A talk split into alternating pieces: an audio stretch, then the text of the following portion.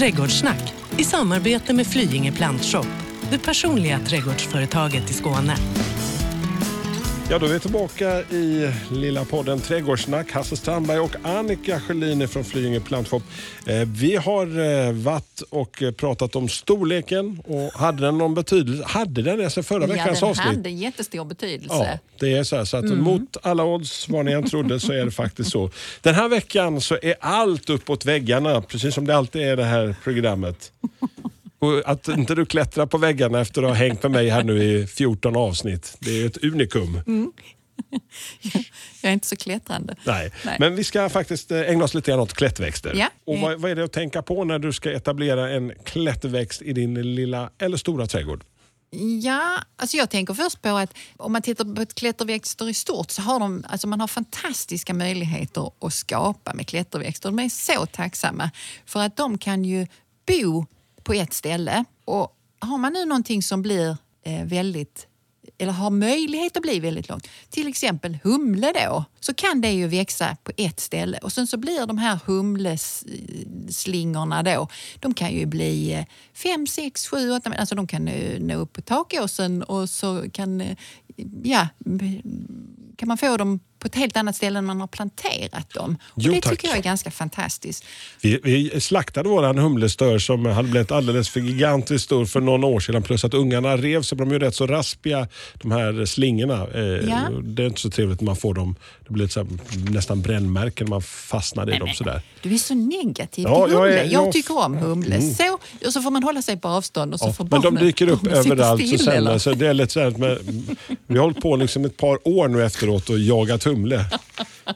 The never ending story. Nej, för då är det ju så att då har du ju satt din humle utan att riktigt veta vad det är för en bekantskap. Och det är väldigt eh, kul när man kan berätta för någon innan de sätter humle att den här, den här plantan den beter sig på det här och det här sättet. Då, då backar man kanske redan då och så säger man nej men då är det nog ingenting för mig. Då blir jag jätteglad för då kan jag ju introducera någonting annat och säga men den här passar dig. Till exempel då att, att eh, någonting, man visar en bild på en spaljer som är liksom 40 centimeter bred och, och 1,80 hög och så säger man kan sätta humle här? Ja, självklart kan man det, men det blir ju för mycket för den lilla spaljén. Det är liksom, den växten är inte så smart att sätta där om man nu vill att spaljén liksom ska vara lagom för växten. Det låter väldigt dramatiskt här. Humle kan ju bli som sagt det kan ju bli väldigt fint men det finns ju rätt många andra eh, klätterväxter också att välja på. Ja.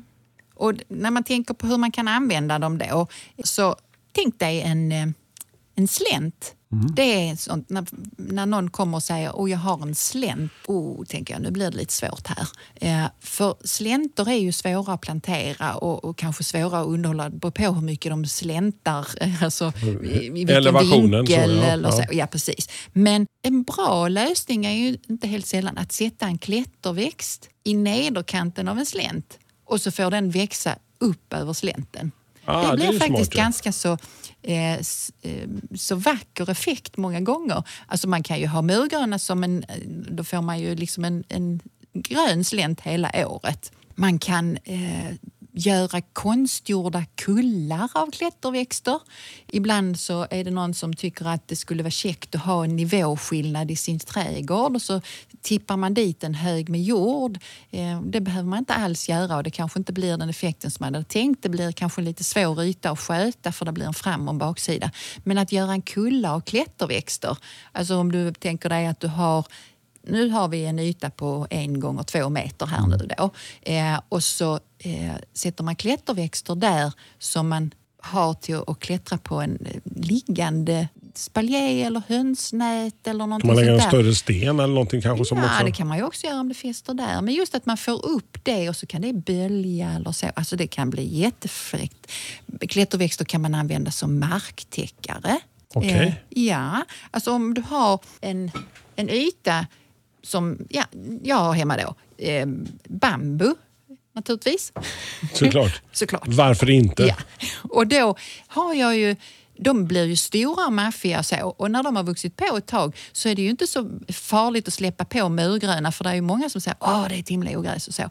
Eh, för att det blir för stort. Men vet man vad man gör och sätter dem i rätt miljö och tänker att ja, men nu får jag ju gå och korta in det här lite och så. Så kommer jag ju få en alldeles grön mark som ser ut så som jag vill ha det i min djungel då. Och så har jag stora trampstenar där jag kan gå i. I flytande form. En marktäckare som, som man hagar in nu då. Vi kan ta samma murgröna och så har du plåtkanter runt omkring och så har du en svepande form där, där mark, alltså hela murgröna täcker den här marken och så har du en väldig kontrast mot plåtkanten. Då kan du klippa med häcksax. Men jag satt och tänkte på också när du, när, när du sätter din lilla klätterväxt, oavsett om den är på lilla slänten eller Mm. så tänker jag nära fasader, för det kan ju vara lite känsligt sådär liksom att de letar sig in. Liksom. Jag menar, vissa, om Ja. det, oavsett om det är humle eller murgröna eller vad det kan vara. Ja. Där ska man ju också igen välja rätt man på rätt plats så att säga. Så att om du nu vill ha att det ska sitta på väggen, för det vill ju vissa. Alla väggunderlag eller underlag tål ju inte att det sitter någonting. Så har man nu ett, ett lerstenshus med, med slammad vägg så är ju inte en klätterväxt som sätter sig på den väggen alls ett bra alternativ. Men om du har ett mexitegelhus med en, en okej okej fog och så, så hade jag ju inte dratt mig för att sätta någonting på den väggen som faktiskt fäste där. Och återigen, murgrönan kan ju klättra på väggen med såna här, liksom, den sätter sig fast med fötter. Som små stugkoppar nästan. Ja, Liksom. och det gör eh, klätterhortensia eh, också. Rådhusvin. Eh, Rådhusvin. ja, det blir ett rullan där. Jag Ja. sa rådhusvin. Ja, ja, ja, ja, ja. Rådhusvin. Jag bara Ja. lite fascinerad. Eh, det, rådhusvin då eh, kan ju, liksom de andra, kan ju växa på och täcka jättestora ytor. Så det får man ju tänka på. Liksom, var sätter jag nu detta och vill jag att det ska klättra på väggen? Men då är det ju några förslag som, som man kan ha om man nu vill att det ska sitta fast. Är man nu som du lite orolig för att det inte liksom håller eh, Jag tänker mest att, Så. vet, att, rött, att när, när, rotsystem som Mm. letar sig ner i vattenledningar. Det är i och sig kanske lite buskar och andra större Mm. växter. Liksom. Det tror jag att om man är kommun eh, så, så tänker man på sådana saker. Men om man är eh, ägare av eh, två, sex, 1200 kvadratmeter eller så, då hade jag nog inte eh, oroat mig så mycket för det. Jag har ju under de åren jag har jobbat med, med trädgård, vilket är ungefär 20, en enda gång har jag träffat någon som sa vi ska lägga om vår, vatten, alltså vår avloppsledning för det har vuxit in någonting i den. Sen är det ju dessutom så att om man bor i, låt oss säga nu här i, i Malmö, i något av de äldre villakvarteren, så finns där ju ganska mycket växter som alla pratar om hur farligt det är och hur mycket de kan växa in i vattenledningar och så. Men ändå så händer det inte så jätteofta. Så att, nej, det, mm. Det, det är en lit- liten halv, halvskröna. Ja, och lite så. Alltså hur orolig ska man vara? Eh, alltså, klart att man ska ha trädgård. Det, jag tror det har väldigt mycket större betydelse att vi har grönska omkring oss än att vi har hus eh, och vattenledningar som inte växer Mm. igen.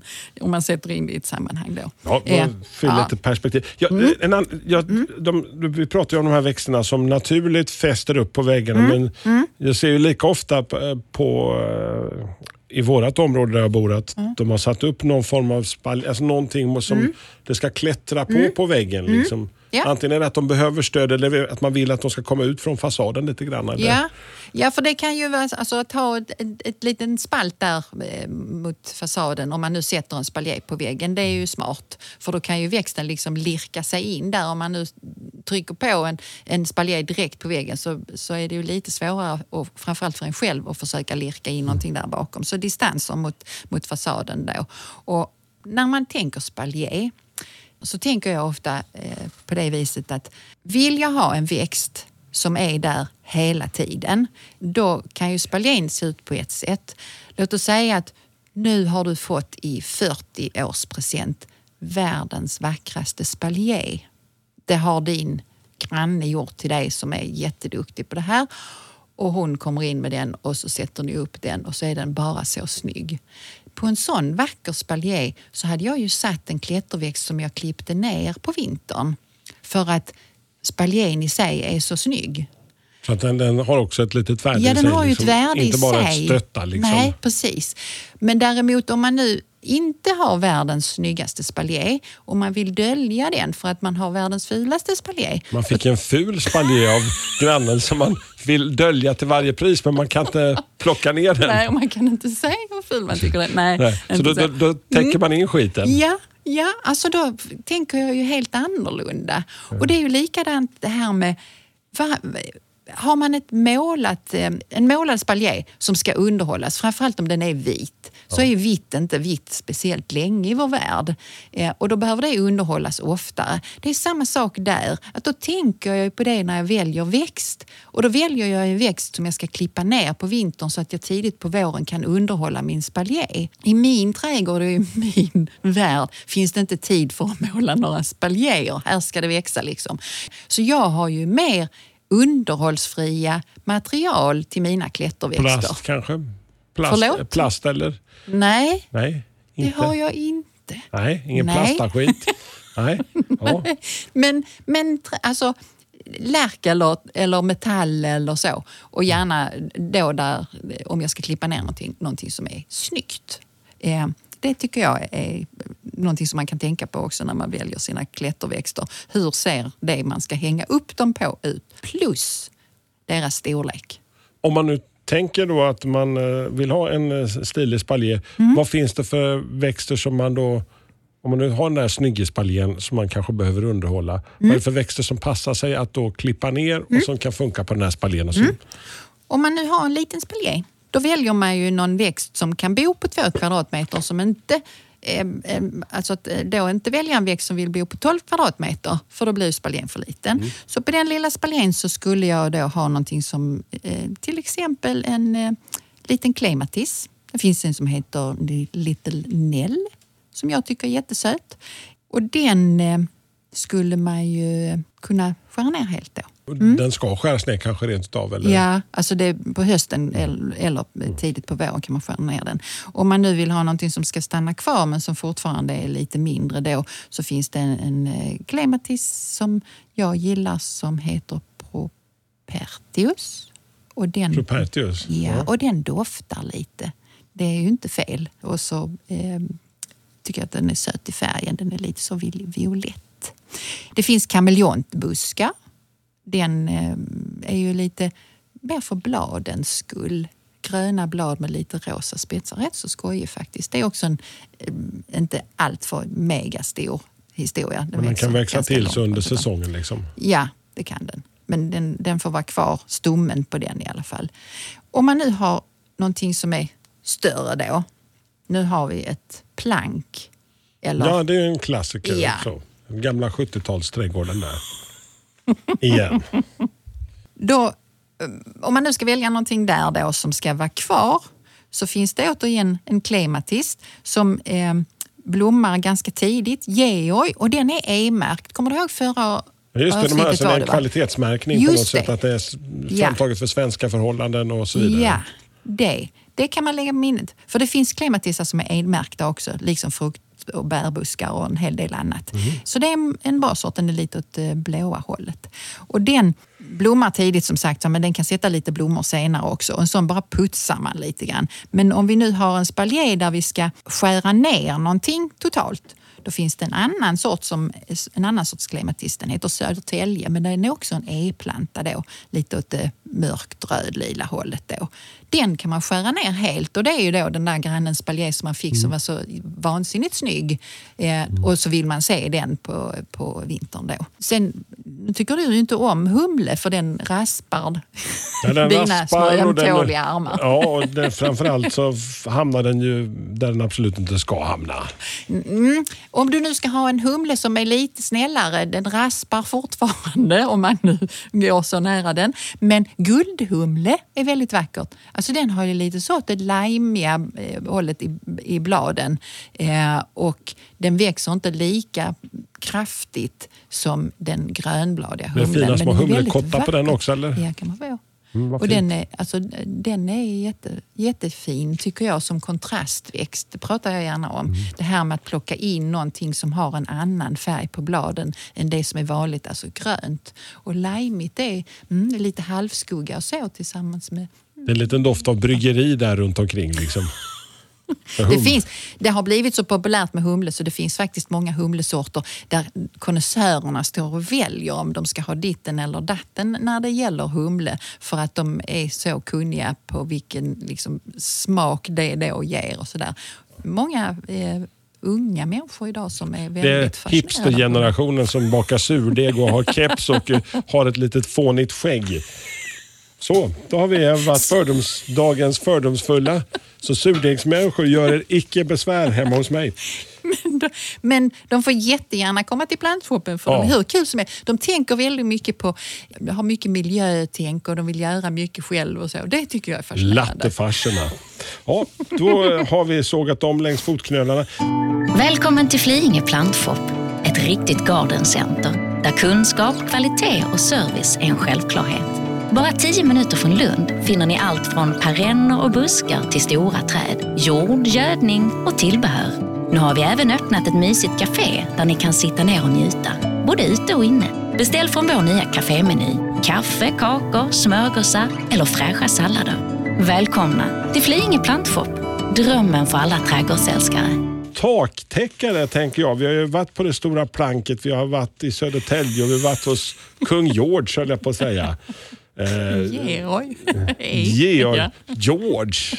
Georg. Ja, Skitsamma. Eh, Taktäckare, det är ju någonting också som funkar för klätterväxter. Ja, och det, är- det, det är kul. För klätterväxter har ju också en, en möjlighet där att skapa skugga.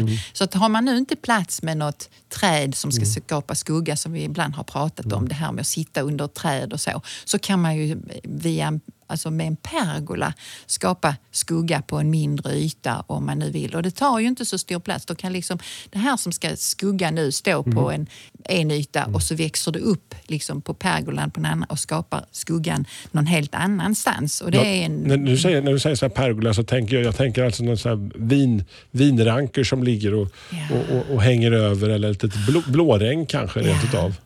Ja, det, alltså jag blir helt så, åh vad mysigt det är att sitta Det är lite medelhavsvibes på det. Ja, ja, det gör det. Och blåregn växer ju också på som rackans. Alltså när det är väl etablerat så, så kan det ju, eh, nere på Flyinge plantshop så har vi ju en, som ett hus, gazebo, vad, he- alltså vad heter Mm. sånt?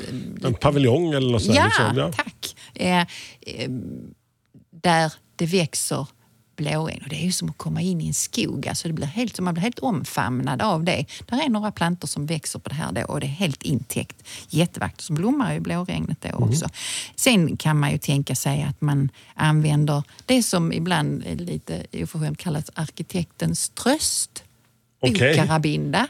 Alltså det, är- det är en sån växt. Den växer så in i hoppsan när den väl är etablerad. Så att när man hade gjort någonting fult som arkitekt då, så satte man sådana så kunde man liksom dölja det. Åtminstone delar av året. Den är ju inte vintergrön eller Det var som bladen tip, kvar. Tippex för arkitekter ungefär. Ja, ja, ja just det. Vi kanske ska döpa om den. Nej, men, eh, Bokarabinda. Mm. Murgröna humle, funkar de även på den lilla pergolan där kanske också som taktäckare? Ja, murgrönan eh, kan ju också växa väldigt många meter. Mm. Eh, och då har du ju dessutom det gröna på, på vintern då. Och då kan man ju tänka eh, att om man nu har det, låt oss säga vid ett fönster, så blir det ju lite mörkare på vintern då. Så det kanske ska vara mer fristående för då vill, alltså på vintern vill vi gärna ha in ljus Mm. i så hög eh, utsträckning som möjligt. Så det beror lite på var den här eh, ligger då och vilken, vilken känsla man vill skapa. Hur, Men- mycket hjälp behöver man ge dem på traven nu? Tänker sig att du ska ha en humle eller en Mm. murgröna eller en, en, en, ett, ett eh, blåregn för den sakens Ja. skull. Hur mycket behöver du hjälpa, hjälpa den på traven för att styra den så att den Eller det gör den själv om den... Nej, alltså det är inte alltid de gör det. Alltså man får hjälpa dem i början. Det får man göra med i princip alla klätterväxter. För de begriper ju inte att eftersom du har stött en stolpe där till höger om den så ska den bo på den stolpen så att den hjärtans hjärna hoppar dit av sig själv. Utan den kan ju lika gärna börja växa utåt gräsmattan om den har lust med det. Så att ja, du får ju... Du får vara tydlig i kommunikationen Du får vara med din- tydlig där med vad du vill att den ska vara. Och sen är det ju då vissa, eh, låt oss säga nu rådhusvin. Då sätter det ju sig fast efterhand då och sen så liksom när det ramlar ner en gren så kanske den bryts och sen så är det någon annan som tar ledningen och fortsätter att växa på den här väggen eller vad det nu är för någonting så. Så, så efterhand så går det liksom lättare men i början så tycker jag att du, då behöver man ju binda Hålla handen lite grann. Ja, och så. hålla handen absolut så att man visar var, var den här växten ska vara någonstans. Och det är ju lika om, om du nu har någonting och så sätter du det gärna vill dra sig åt ljuset. Men det vill inte du. Nej. För att du ska ha det till att växa på din pergola liksom norrut. Så att säga. Mm. Då får du ju hjälpa den på det hållet. Eh, Så absolut att eh, man ser till att det växer där man vill ha det. Och vissa är ju så att man hela tiden måste eh, binda upp dem mer eller mindre för att de inte liksom får tag då. Du har ju snöat in lite grann på klematis i perioder. Liksom. och Mm. pratat mycket om klematis. Eh, Jag bara satt och tänkte på om man nu vill mm, ta sig an och sätta Mm. klematis. Eh, Klematis sätter du gärna djupare. Ah, Nästan alla andra växter ska du sätta på samma nivå som de nu står i krukan. Att du liksom tar ur dem ur krukan och planterar dem så att den jordnivå som var i krukan blir samma nivå som den jordnivå där den står. Men klematis kan man gärna sätta djupare då. Så att kanske någonstans 8-10 centimeter djupare. Och vill man extra gulla med den här klematisen så kan man, den här översta biten då, så kan man lägga något lättare, alltså typ sandlådesand kring rothalsarna och så. så. Så blir de väldigt tacksamma för det. Eh, och självklart hålla undan gräsmatta och ogräs. Det har jag ju sagt några gånger förut känns det som. Men jag gör det igen. För när en växt ska etablera sig så är det viktigt att den får lov att göra det i lugn och ro och, och liksom man får hjälpa den som en liten bebis. och ingen större konkurrens. Nej, det är konkurrensen som, som gör att det, det tar mycket längre tid. Så att om en växt är snabbväxande eller ej eh, kanske har betydelse när det väl är etablerat. Men för etableringen så, så är det inte så. Utan du måste Lugn se och till ro och lugn och ro och harmoniskt så, så. Så växer det på väldigt bra i en fin och lucker jord och så. Mm. Vi har satt klematisen, vi har eh, fått ner den och den har fått Mm. sin lilla sandkrage. När, eh, när de väl är planterade, vad är det för eh, själva underhåll på, på Mm. din klematis, eh, Annika? Nu vill du ha en... Du vill göra din murgröna vägg här nu så har du satt murgröna eller någonting annat. Alltså någonting som är smart att göra det är att faktiskt toppa dem. Att klippa in lite toppar. För att om du får många toppar så kommer det fortare täcka in Istället för att man tar det här eh, som nu är virat kring pinnen och så sköter du den väldigt ömt så att den fortsätter att växa i toppen. Då blir det liksom lite glest. Om man nu kortar in det här så får du fler toppar och på lite längre sikt, på ett eller två års sikt, så har du många fler tillväxtpunkter. Och det gynnar ju om du vill klä in en yta då. Och om man har satt en eh, kaprifol, skogskaprifol har vi nu satt. Ja just det, det har vi pratat om också. Då kan det ju se ut som efter en fem, sex år som en, snarare som en lian. Att den är helt kal ner vid och sen så kommer eh, blommorna högt upp i, vad det nu klättrar på. Om man nu vill ha att den, att den är liksom lite tätare ner till, då kollar man på den hela tiden egentligen. Eh, lite så jasaktigt. Att man eh, går in och beskär några av grenarna så att man hela tiden får tillväxt nerifrån. Då kan du få den att bli tät eh, ner till också. Men om man inte gör det och vill ha lianstukat för att man, den ska se ut som en lian, då behöver man ju inte göra det och då kan du få lov att sätta alla blommorna så högt uppe någonstans i ett träd eller vad vet jag. Mm. Så att det beror lite på vad man vill för någonting. Men, men eh, toppa om man vill ha det eh, tätt ner. Och så inte glömma att och, eh, självklart fästa upp det, men det, det sa jag ju innan. Du är jätteglad också för, för dina olika kombinationer. brukar vi också ta upp i varje avsnitt när vi har pratat om någonting. Mm, Att, att, Ta nu då din, din eh, murgrönare, ta din humle. Hur kombinerar jag den med någonting annat har jag satt den? Eller ska den bara vara för sig själv? Murgrönan tycker jag att den, alltså, den kan ju behöva vara för sig själv om, om man är orolig för att den ska bli som ett ogräs. Så den sätter jag ju bara in eh, där. Alltså, antingen vet jag vad jag gör och vet att jag kan begränsa den eller så står den mer som en solist. Men det jag nämnde lite i början, det här med att använda den som marktäckare i ett djungeltema då. För då är den ju frodig och grön hela tiden och så. Så den skulle jag kunna använda som marktäckare då tillsammans med bambu till exempel. Och sen om man vill plussa på det här nu då så har vi liksom fina, lite mjuka, vajande bambuplantor och så grönt på marken och så vill vi ha en vägg nu då som också är grön men som har lite så djungelstuk. Så skulle det kunna vara pipranka. De har stora hjärtformade blad. Koreansk pipranka har riktigt stora blad. Och tittar man noga på den plantan, och det är väldigt vackert så, blommorna syns inte så mycket. Det är inte därför man har den kanske. Men om du ser blommorna så ser de ut som såna här eh, kalkstenspipor. Sån Dutchman's pipe. Ja, just det. Ja. Eh, alltså de är helt fascinerande. De ser liksom så o, eh, onordiska ut och ändå kan vi ha den plantan här. Så jag rekommenderar varmt att man tittar. Men den här kombon som du har pratat den, den, den funkar att sätta tillsammans liksom i samma... Ja, ja. Och jag skulle kunna tänka mig att, att ha en annan, en annan vägg med någonting som heter skenhortensia. Det är också en, en klätterväxt som är lite, eller ytterligare exklusivare än vanlig hortensia. Skenhortensia, de har liksom blommorna sådär lite mjukt vippande en bit ut, ser väldigt exotiska ut. Det skulle jag vilja ha. Wow.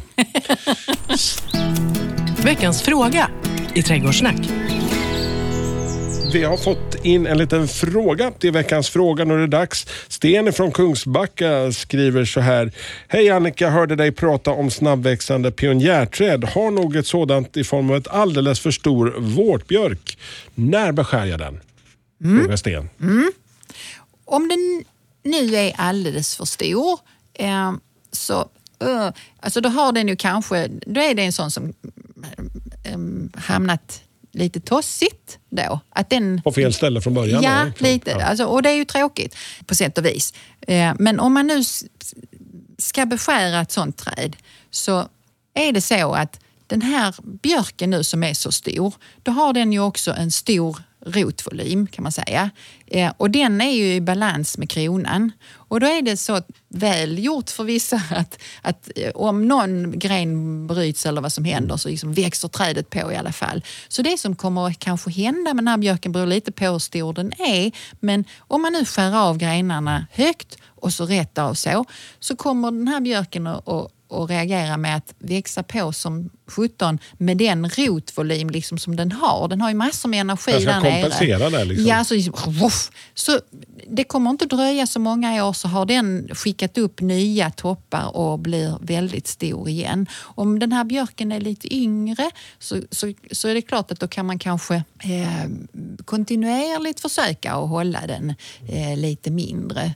Men, men tyvärr är det så att Ja. om, om den har blivit för stor redan nu så, så får man nog inte riktigt eh, rätt på det genom att beskära den Sten, vad Annika försöker säga att det är kört. Det är stenkört. Får linda in det lite fint där också. Så att du får nog dras med din, eh, med din björk där. Det- JAS-beskärning har vi hållit på med nu ett par veckor. Vad är annars på checklistan just nu? Vi är början av eh, augusti snart här. Alltså, eh, man kan eh, gå runt och, kolla lite nu. Nu har vi en ledig söndag här nu då. Och då så att man kortar in lite sånt som har liksom slängt sig iväg, om murgrönan är på väg ut ur sin folla eller vad det nu kan vara för någonting. Och sen så släppa in ljus till vissa då. Och en sån vindruvor till exempel. Nu har vi vår vindruva och så har den satt klasar och, och man har eh, kanske inte beskurit den så mycket och så. Men det kan vara en god idé om man vill att de här vindruvorna ska få så mycket sol som möjligt och mogna ut och så. Så det är ett sånt litet pyssel. Att man skär i det, alltså inte det som är vedartat, alltså det som har blivit, börjat bli hårt. Där ska man inte beskära nu. Men att korta in de här gröna, gröna, ny tillväxten då. Efterhand som det kommer nya så kortar man in det så att man släpper in lite sol och så. Och sen någonting som jag själv brukar göra när jag hade fikon i mitt växthus. När de börjar mogna. Fantastiskt. Fikonmarmelad. Fantastiska, en liten sån och så en liten Ja. godbit ost. Det är det Ja. sen när vi är hemma. Och då är det ju så att fikon, när de börjar mogna så står man med handen under dem och så väntar man till de faller. Då är de så god. Ah. Så där har ni pysslet. Vi preppar för lilla eh, vindruvsglasen och vi fixar den lilla kompotten. Nästa vecka så vet jag att du tänker dig ett julbord i augusti. Hur det hänger ihop, Ja, det gör det absolut. För mig gör det det. mm, det är jättespännande. Vi får höra nästa fredag för då är det dags för ännu ett avsnitt av Trädgårdssnack. Trädgårdssnack i samarbete med Flyinge Plantshop, det personliga trädgårdsföretaget i Skåne. Händer är viktiga verktyg för arbetsdagen. Så den här veckan har vi 25% rabatt på alla skyddshandskar hos Swedol. Ja visst, passa på! Kika in i din närmsta butik eller handla på webben. När du köper skyddshandskar, välj Swedol för säkerhets skull.